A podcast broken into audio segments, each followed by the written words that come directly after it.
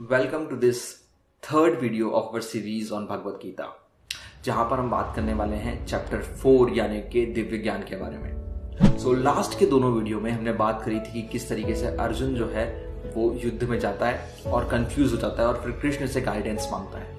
और कृष्ण वहाँ पे उसे गाइड करते हैं कर्म योग के बारे में बताते हैं। तो अगर आपने मेरे इसके पहले वाली दो वीडियोस नहीं देखी है तो stop this video right now and check out the previous one so इस चैप्टर की शुरुआत में कृष्ण जो है, वो अर्जुन को बोलते हैं कि, अर्जुन, जो बातें मैं तुम्हें बोलने वाला हूँ, जो ज्ञान मैं तुम्हें देने वाला हूँ, यही ज्ञान मैंने सूर्य को कई लाखों साल पहले दिया था।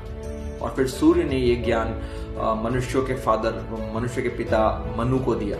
और मनु ने ये ज्ञान जो है वो ईश्वाक को दिया। और इस तरीके से एक गुरु शिष्य परंपरा के द्वारा ये ज्ञान जो है एक पीढ़ी से दूसरी पीढ़ी को मिलता रहा है। क्योंकि हर गुरु ने ये ज्ञान अपने तरीके से समझा, इसमें उसने अपने मतलब भी ऐड करे हैं। सो विद टाइम ये ज्ञान जो है वो करप्ट हो चुका है। लेकिन ये बात मैं आज तुम्हें फिर से बोलने वाला हूँ, ताकि ये ज्ञान फिर से अपने यथा रूप में इस दुनिया को फिर से मिल जाए। ये वीडियो थोड़ा सा लंबा होने वाला है बिकॉज़ इस चैप्टर के अंदर कृष्ण ने कई सारी ऐसी बातें बोली है जिन्हें समझना बहुत ज़रूरी है। काफ़ी सारे विजडम बम्स फोड़े हैं कृष्ण ने, जिसके बारे में हम बात करेंगे। तो कृष्ण अर्जुन को बोलते हैं कि, अर्जुन, मैं अजन्मा, अविनाशी हूँ। मैं ही सभी चीज़ों का स्वामी हूँ। मैं ही सब कुछ हूँ। मैं ही चाँद, तारे, पेड़, पौधे, सारे मनुष्य में ही। और फिर कृष्ण बोलते हैं कि, जो मुझे जिस तरीके से भजता है मैं भी उसे उसी तरीके से भजता हूँ। सो इस लाइन के अंदर कृष्ण ने स्पिरिचुअलिटी के, इस सृष्टि के महानियमों में से एक एक नियम को बताया है, जिसे समझना बहुत बहुत इंपॉर्टेंट है। जब कृष्ण बोलते हैं कि आप मुझे जिस तरीके से भसते हैं, मैं भी आपको उसी तरीके से भसता हूँ तो इसका मतलब ये नहीं है कि आप आप अगर कृष्ण के लिए तालियाँ बजाएँगे तो कृष्ण आपके लिए तालियाँ बजाएँगे। कृष्ण को आप, कृष्ण के लिए आप भजन गाएँगे तो कृष्ण आपके लिए भजन गाएँगे। नहीं, कृष्ण आपकी और मेरी तरह कोई इंसान नहीं है। जब कृष्ण बोलते हैं कि मैं सारे मनुष्य हूँ, मैं ही पेड़ पौधे हूँ, मैं ही पूरी दुनिया हूँ तो इसका मतलब ये हुआ कि कृष्ण जो है, वो हमारा यूनिवर्स है। कृष्ण ही वर्ल्ड है। वो कृष्ण बोलते हैं कि आप मुझे जिस तरीके से भसते हैं, मैं भी आपको उसी तरीके से भसता हूँ। कृष्ण जो है वो एक्चुअली में हमारी लाइफ है। हम आसपास जो भी चीज़ें टच कर सकते हैं, देख सकते हैं, या जो चीज़ें हमारे पाँच सेंसेस के बियॉन्ड है, जिन्हें हम टच भी नहीं कर सकते, देख भी नहीं सकते, वो भी कृष्ण है। और इन शॉर्ट बोला जाए तो कृष्ण जो है वो हमारा वर्ल्ड है, कृष्ण जो है वो हमारी लाइफ है। और आप लाइफ को जिस तरीके से भजते हैं आप लाइफ को जिस तरीके से देखते हैं, आप लाइफ के बारे में जिस तरीके से विचार रखते हैं लाइफ भी आपको उसी तरीके से बचती है मतलब लाइफ भी आपकी उस तरह हो जाती है। तो अगर आप सोचते हैं कि लाइफ जो है बहुत बुरी है, बहुत खराब है तो आपकी लाइफ बुरी बन जाती है। अगर आप सोचते हैं कि ये लाइफ ये वर्ल्ड बहुत सुंदर है, बहुत अच्छा है तो ये वर्ल्ड अच्छा बन जाता है। सो so, ये बहुत बहुत इंपॉर्टेंट लाइन है जो कृष्ण ने कई हज़ारों साल पहले ही बोल दी थी। अभी न्यू एज में ये थॉट फिर से वापस आ रहा है जिसको हम लॉ ऑफ़ अट्रैक्शन बोल रहे हैं। कृष्ण अर्जुन को बोलते हैं कि अर्जुन मैं सब जगह हूँ मैं ही सब कुछ हूँ। और जो भी मेरे इस रूप को जानकर गुस्सा और डर और बाकी सारी फीलिंग्स छोड़कर मुझमें सरेंडर करता है तो वो मेरे असली रूप को पा जाता है। कृष्ण ने इस चैप्टर के अंदर देवताओं के बारे में भी बात करी है। कृष्ण बोलते हैं कि जो भी मनुष्य सकाम कर्म करना चाहता है, वो देवताओं की पूजा करके जल्दी से जल्दी सक्सेस पा लेता है।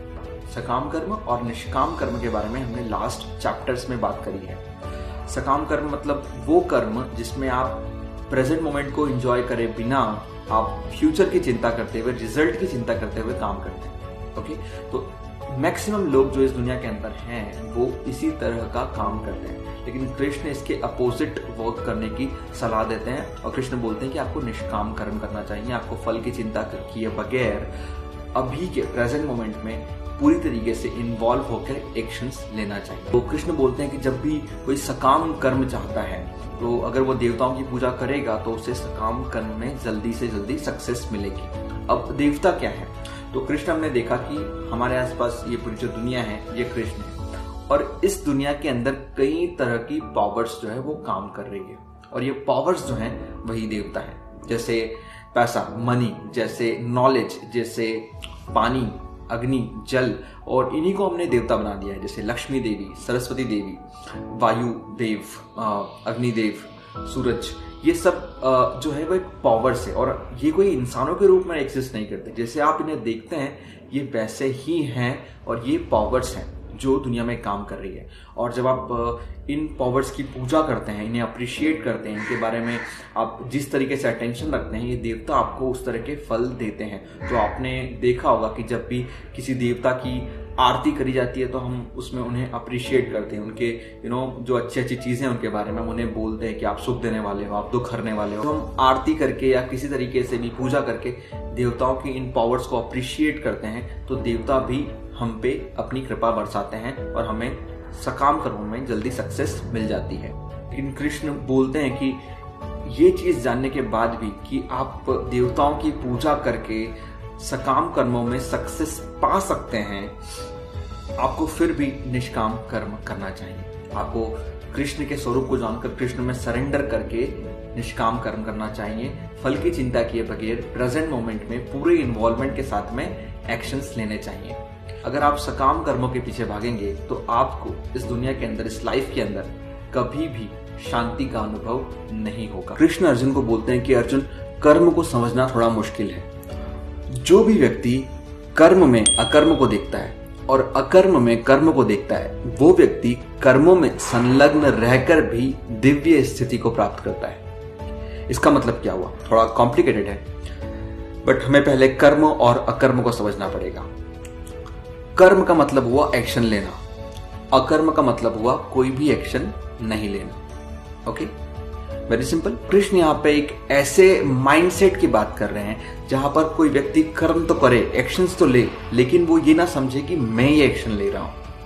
और जब भी कोई व्यक्ति एक्शन ना ले, कुछ कर्म ना भी हो रहा हो, तब भी वो समझे कि कुछ न कुछ एक्शन तो हो रहे हैं। इस माइंडसेट से काम करने पे इंसान को दिव्य स्थिति की प्राप्ति होती है। थोड़ा कॉम्प्लिकेटेड है but I will try to explain so यहाँ पर कृष्ण एक ऐसे माइंडसेट की बात कर रहे हैं जहाँ पर आपको एक, आपको अपने आप को एक इंस्ट्रूमेंट की तरह देखना है। आप जस्ट एक इंस्ट्रूमेंट है और आप जो भी एक्शंस ले रहे हैं या नहीं ले रहे हैं, कृष्ण ही आपसे वो करवा रहे हैं। इस स्थिति में आपको दिव्य स्थिति की प्राप्ति होती है। बिकॉज़ जब आप इस तरीके से काम करते हैं, तब आपको बड़े से बड़ा डर भी नहीं लगता। बिकॉज़ कृष्ण आपसे सब कुछ करवा रहे हैं। इस माइंडसेट से काम करने के बाद में आपको कितना भी पैसा मिल जाए पावर मिल जाए आपको अहंकार भी नहीं होता बिकॉज़ कृष्ण आपसे सब कुछ करवा रहे हैं।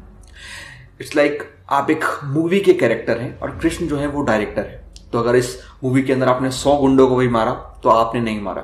कृष्ण ने आपसे करवाया।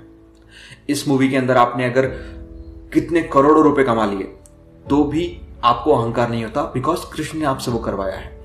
इस मूवी के अंदर अगर आपको बड़े से बड़ा नुकसान भी हो जाए तो भी आपको उसका डर नहीं लगता। बिकॉज़ ये मूवी की स्क्रिप्ट थी। कृष्ण आपसे सब कुछ करवा रहे हैं। कृष्ण डायरेक्टर है। आप जस्ट एक इंस्ट्रूमेंट है। इस लाइन को सुन के, पढ़ के समझना थोड़ा मुश्किल है। क्योंकि जब तक आपको इस लाइन का एक्सपीरियंस नहीं होता, तब तक आप इसे समझ नहीं पाएँगे। तो अगर आपको एक्सपीरियंस करना है तो आई वुड सजेस्ट कि आप मेडिटेशन करिए सरेंडर की प्रैक्टिस करिए कुछ दिनों तक। कुछ दिनों तक आप लगातार जब सरेंडर की प्रैक्टिस करेंगे, चीज़ों को कंट्रोल करने की कोशिश नहीं करेंगे और ट्रस्ट करेंगे कृष्ण के ऊपर कि सब चीज़ें अच्छी ही होने वाली है। जो हो रहा है वो अच्छे के लिए हो रहा है। जब आप इस चीज़ को कुछ दिनों के लिए प्रैक्टिस करें, तब आपको इस लाइन का जो मतलब है, उसका थोड़ा सा ग्लिम्स मिलेगा। आपको एक बार इस एक्सपीरियंस का ग्लिम्स मिल गए तो आपको पूरी बात समझ में आ जाएगी। So that's all for today next video में हम बात करेंगे चैप्टर फाइव के बारे में। अगर आपको ये वीडियो हेल्पफुल लगी तो please like comment and share I am Pratyush become